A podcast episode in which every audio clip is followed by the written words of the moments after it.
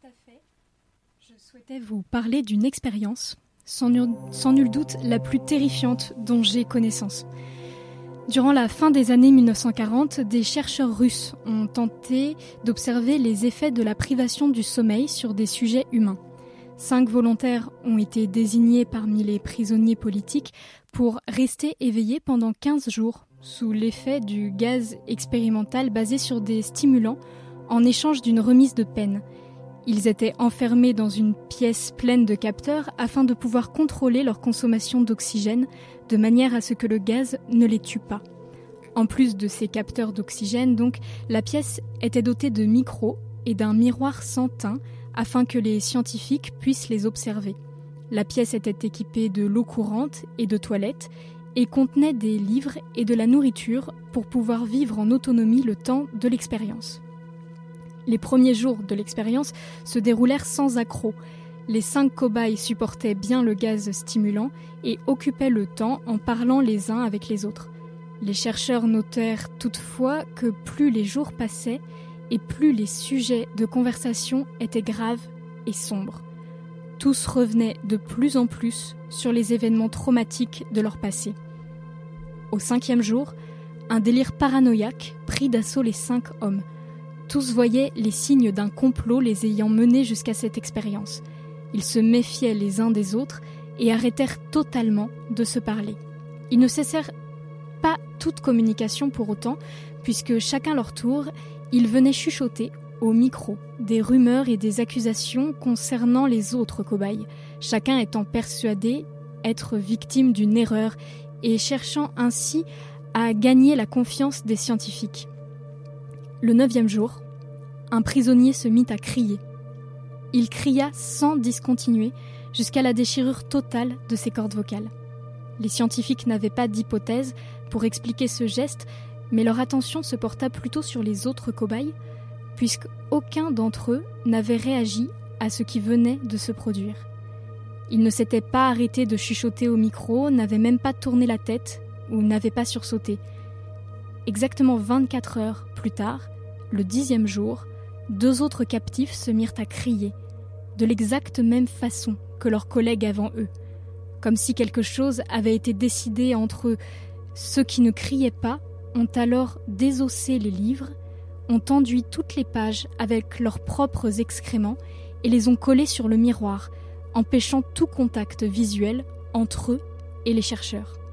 À la seconde où le contact visuel fut coupé, les cris et tout autre son cessèrent. Les trois jours suivants s'écoulèrent dans le silence le plus complet. Les scientifiques étaient pourtant certains que les micros étaient fonctionnels et la consommation d'oxygène dans la chambre indiquait que les détenus étaient en vie. En fait, le niveau d'oxygène indiquait même une activité physique intense. Et pourtant, aucun son. Après mûre réflexion, les scientifiques décidèrent de briser leur protocole en parlant aux cobayes et en tentant d'entrer dans la pièce. Nous allons ouvrir la chambre pour tester les microphones. Restez loin de la porte et allongez-vous sur le ventre par terre, où vous serez abattu. Si vous respectez ces règles, l'un de vous sortira immédiatement. La réponse ne se fit pas attendre. D'une voix calme, un prisonnier leur répondit Nous ne voulons plus être libérés. Cette réponse étant la preuve du bon fonctionnement des micros, les scientifiques décidèrent finalement d'attendre la fin du temps réglementaire afin de ne pas fausser les résultats de leur expérience. Le quinzième jour donc, la chambre fut vidée du gaz stimulant et remplie avec de l'air frais. Immédiatement, des plaintes et des gémissements émanèrent des micros. Tous réclamaient à ce qu'on remette le gaz. Les scientifiques avaient fait appel à des militaires, ne sachant pas ce qu'ils allaient découvrir une fois la porte ouverte, et ils craignaient la violence des détenus. Lorsqu'ils ouvrirent la porte, quatre des cinq sujets étaient toujours vivants si on peut appeler cela être vivant. Les cobayes n'avaient pas mangé la nourriture prévue pour eux, ils s'étaient cependant nourris, des morceaux de leur propre chair qu'ils s'étaient arrachés, par lambeaux, à la main, provoquant des blessures les plus immondes. Les organes abdominaux étaient à vue, de profondes lacérations permettaient de voir, au travers des côtes, les poumons, qui se soulevaient au rythme aigu de leur respiration. Les militaires, bien qu'ayant vécu l'horreur des champs de bataille, eurent toutes les difficultés à supporter la vue de cette scène inhumaine. Ils réussirent pourtant à faire sortir de la pièce les quatre cobayes restants, qui leur opposèrent une force étonnante au vu de leur état physique, tout en réclamant à grands cris le retour du gaz stimulant. Pendant l'évacuation, un des prisonniers fut blessé et subit une lourde hémorragie. Malgré des doses de morphine hors normes, il fut impossible de l'endormir, et son cœur continuait de battre encore deux minutes après que son sang se fut vidé à un point impérativement mortel. Inarrêtable, il continuait de réclamer le gaz stimulant tout en baignant dans son propre sang. Les trois survivants furent immobilisés et transportés dans une installation médicale militaire et celui des trois ayant le plus de blessures fut emmené dans le seul bloc opératoire dont l'installation disposait. L'anesthésie lui fit fermer les yeux, mais à cette seconde précise, son cœur s'arrêta. Son autopsie révéla que son sang contenait trois fois la concentration normale d'oxygène. Les muscles qui étaient toujours attachés à son squelette étaient affreusement déchiquetés, et il s'était brisé neuf os dans sa lutte pour ne pas être maîtrisé. Il en fut exactement de même pour le second, montrant que le sommeil était devenu fatal à ce qu'il convenait d'appeler maintenant des créatures. Le troisième et dernier survivant avait été le premier du groupe à commencer à crier. Ses cordes vocales étaient détruites. Il était incapable de protester contre l'opération, mais il secoua vivement la tête dans un signe d'approbation lorsqu'une infirmière suggéra d'essayer l'opération sans anesthésie, à contre-coeur, mais pour éviter que le même phénomène se passe pour celui-ci comme ça s'était passé pour les précédents. Le détenu ne réagit pas des six heures qu'ont nécessité la chirurgie réparatrice.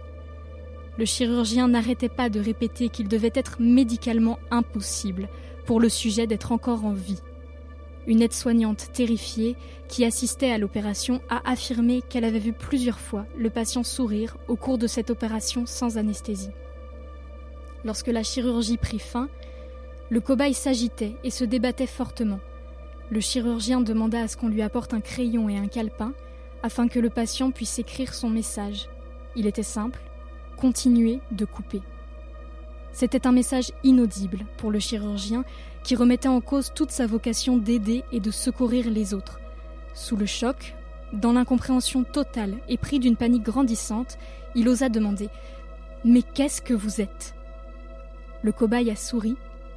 Il reprit le calepin et écrit le plus sereinement du monde Est-ce que vous avez oublié si facilement? Nous sommes vous. Nous sommes la folie qui est cachée dans chacun d'entre vous, suppliant d'être libéré à tout moment dans votre esprit animal. Nous sommes ce dont vous vous cachez toutes les nuits dans vos lits. Nous sommes ce que vous réduisez au silence et à la paralysie alors que vous vous endormez.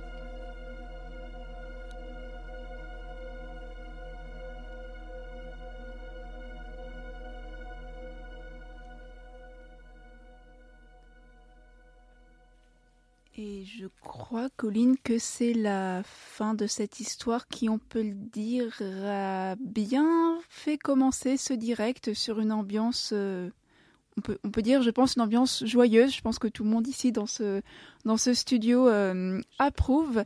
Je euh, dirais une ambiance creepy. Une puisque c'est une creepy pasta. alors qu'est-ce qu'une creepy pasta, Colline? Je... c'est une histoire qu'on raconte sur Internet et qui se présente comme vraie. Euh, mhm. qu'on présente comme vrai. Donc, bien sûr, euh, c'est faux et c'est une fiction élaborée de toutes pièces, mais qui se présente comme euh, étant un témoignage réel. Un témoignage réel, d'accord. On a l'impression que tout est comme, comme si s'était réellement passé cette, cette expérience, qui, c'est vrai, au début a l'air, a l'air plutôt probable, mais en fait.